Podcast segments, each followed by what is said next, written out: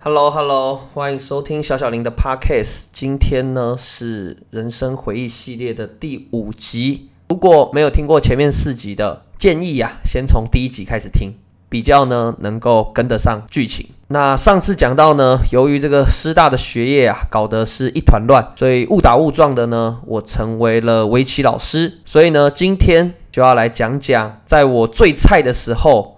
当围棋老师的时候，究竟呢都在做些什么？首先，如果对小小林围棋呢有一点基本的认知的话，就会发现我们这个 logo 啊叫做小小林围棋精英班。这个精英班到底是什么意思啊？其实就是沿用我当年呢在原本的棋院成立的这个班——精英班。之所以成立精英班的背景啊，是我觉得啊，我生命中碰到了两个最重要的学生。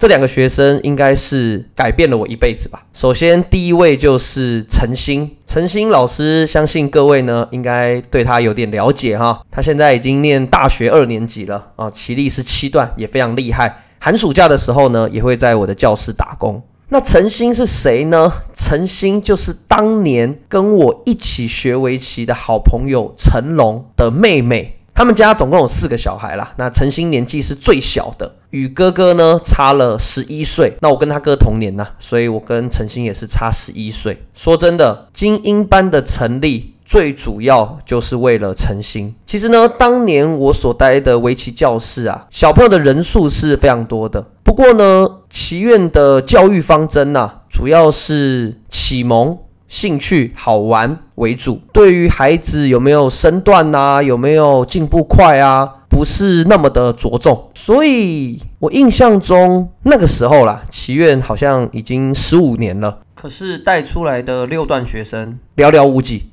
可能一根手指头就数得出来了。那你会说，难道是这些学生都没有天分吗？其实也不是，大概分成两种。第一种就是有天分的，学一学之后就离开了，去别的更厉害的祈愿学习了。第二种就是因为缺乏好好的栽培，所以过了几年之后，哎，有天分的人也变成了普通人。而当年呢，我看到陈星的时候，一开始他应该是一年级吧，我印象中，当时非常害羞可爱啊。如果你现在认识他的话呢，跟现在的个性是完全相反的。那我记得吧，当时呢，他也是一周就上一堂围棋课左右，所以慢慢慢慢的，好像到了三四年级的时候，呃，升到了业余一段。而由于我是助教的关系啊，有时候在议厅看他下棋的时候，就会发现，哇，这个小女生真的是挺有天分的。虽然当时我看过的学生还不多，但套句有位老师呢跟我说过的话，一个人的光芒是很难被掩盖的。看到陈星，我就觉得天呐，这个人整个都在发光，他绝对是一个围棋界未来的明日之星。而当年呢，除了陈星以外，还有几位也有散发着不同光芒的小朋友，嗯，叫做吴少恒，还有张恩琪。当时我心里就在想，天呐，这些小朋友实在是太有天分了吧？可是好可惜哦，感觉在这样的环境下。如果没有好好栽培的话，可能过了几年，他们就会变成一般的普通人了。于是呢，我心里面就想，我想好好用心的栽培几个有天分的孩子。所以我就把这个想法呢，跟我们教室的班主任说。呃，我的想法是成立一个叫做精英班的班别。学校的课当然还是要上啦，这是很重要的。但放学后，他们可以不只是来一周一次的围棋课。而是可以比较密集的训练，那训练的方式呢，就有点类似我在大陆道场呢所待的那样子。虽然我很混，但是我至少还是知道他们怎么样训练学生呢，会进步的比较快。所以呢，我就把这样的理念呢跟我们的班主任说。当时他给我的反应是，他不反对，但也不支持，因为我们祈愿是连锁的哦，总共在台北有五间分院，从来没有人。办过这个什么精英班的，而且充其力也不是他们的核心价值。但班主任就觉得我热血青年嘛，直接浇我冷水也不是很好。于是他就跟我说：“好，那这样跟平，所有的企划、招生，还有与家长的座谈会，全部都你自己来。如果办得成，有人报名，那我们就试试看。”好，当时呢，我就真的所有的事情全部一手包办，找了学生，找了家长，开了座谈会。当时呢，其实我非常的菜，但是就是抱着这种满腔热血，就给他做上去了。那最后呢，精英班真的顺利的让我成立了。第一届的学生，我永远都记得，这个班有六个小朋友。先说结论啦，最后最差的也有业余六段，普遍都达到业余七段。还有一位呢，变成了职业棋手。而在当中呢，由于陈星哦，他完全没有他就把祈愿当第二个家了，所以只有他一个人是每周一到五哦，放学来祈愿。然后一直待到晚上九点，祈愿关门。我几乎是跟他朝夕相处啊，我比他哥哥更像他哥哥啊，因为他哥哥呢，当时在外县市念书，根本没有空照顾他，所以其实呈现的个性蛮像我的。那其实现在教学十年多了，有很多人呢，都曾经问我说：“哎，老师，我的小朋友想要考职业骑士，你建不建议？”在这边跟大家统一报告，这辈子我只有建议过一个人走职业骑士，就是陈行。原因很现实。第一个天分，天分不到，你硬要啊，其实是非常非常痛苦的。第二个就是她是女生，女生有这样的天分就够了啦。如果陈星今天是男生的话，他的天分还是远远不及成为职业棋手的。所以说真的，我有今天一点点的成就，真的运气很重要，因为我带到了陈星。好，再来呢，要讲讲我第二个学生洪玉伟这个人。也是完全改变了我的一生呢。先说我在带金班带到一阵子的时候呢，我就接到了兵单，所以呢，我中间是有一年，然后接近一年的时间呢去当兵的。只是说，因为我当兵呢是在行政院，我是替代役啊，这个算是支线故事啊，所以之后有空再跟大家分享。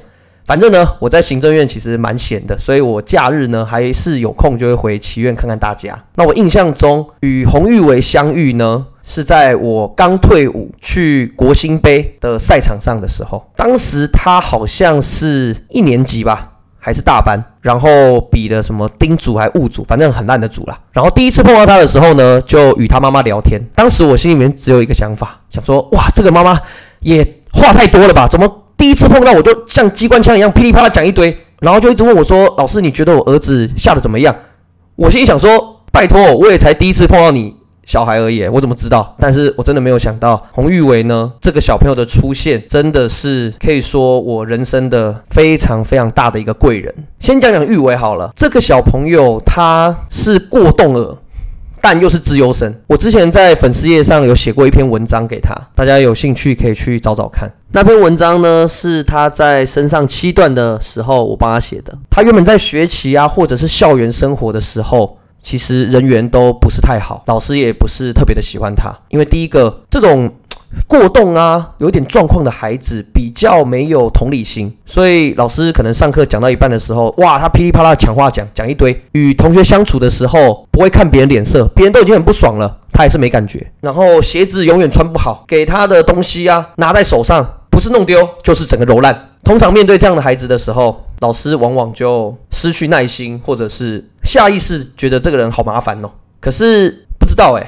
可能我从小就不是一个很乖的小孩，所以反而比较会与这种孩子相处。我渐渐的发现，其实这个小朋友他在围棋上面是极度有天赋，虽然可能话表达的不是很清楚，又讲得很快，可是通常是言之有物的。所以呢，我帮他取了一个绰号“洪老师”，并且在上课的时候呢，适时的给予他机会啊，上台表达自己的意见。他妈妈说。从来没有一个老师这样对玉伟，只是其他同学跟不上他，不知道他在讲什么。于是呢，我就邀请他来参加我们的精英班。他妈妈也非常的支持。为了参加我的精英班，他们放弃了原本很高级的安亲班，更直接转学到祈院的旁边的国小，因为一放学就可以直接来找到我。这可能是我人生中第一次有学生为了我，为了上我的课。而转学过来，被需要的感觉很好。那精英班呢，也在我努力的教学中呢，达到了不可思议的好成绩。每个小朋友身段都用飞的，都用冲的。短短一两年的时间，整间祈院四五六段的小朋友瞬间多了好多。我那时候带三年的时候吧，我们教室已经多了。接近十位的六段了，已经远超当时祈愿呢开了十五年所带出的六段数量。那当中有什么秘诀呢？其实也很简单嘛。第一个，你的训练量有没有出来嘛？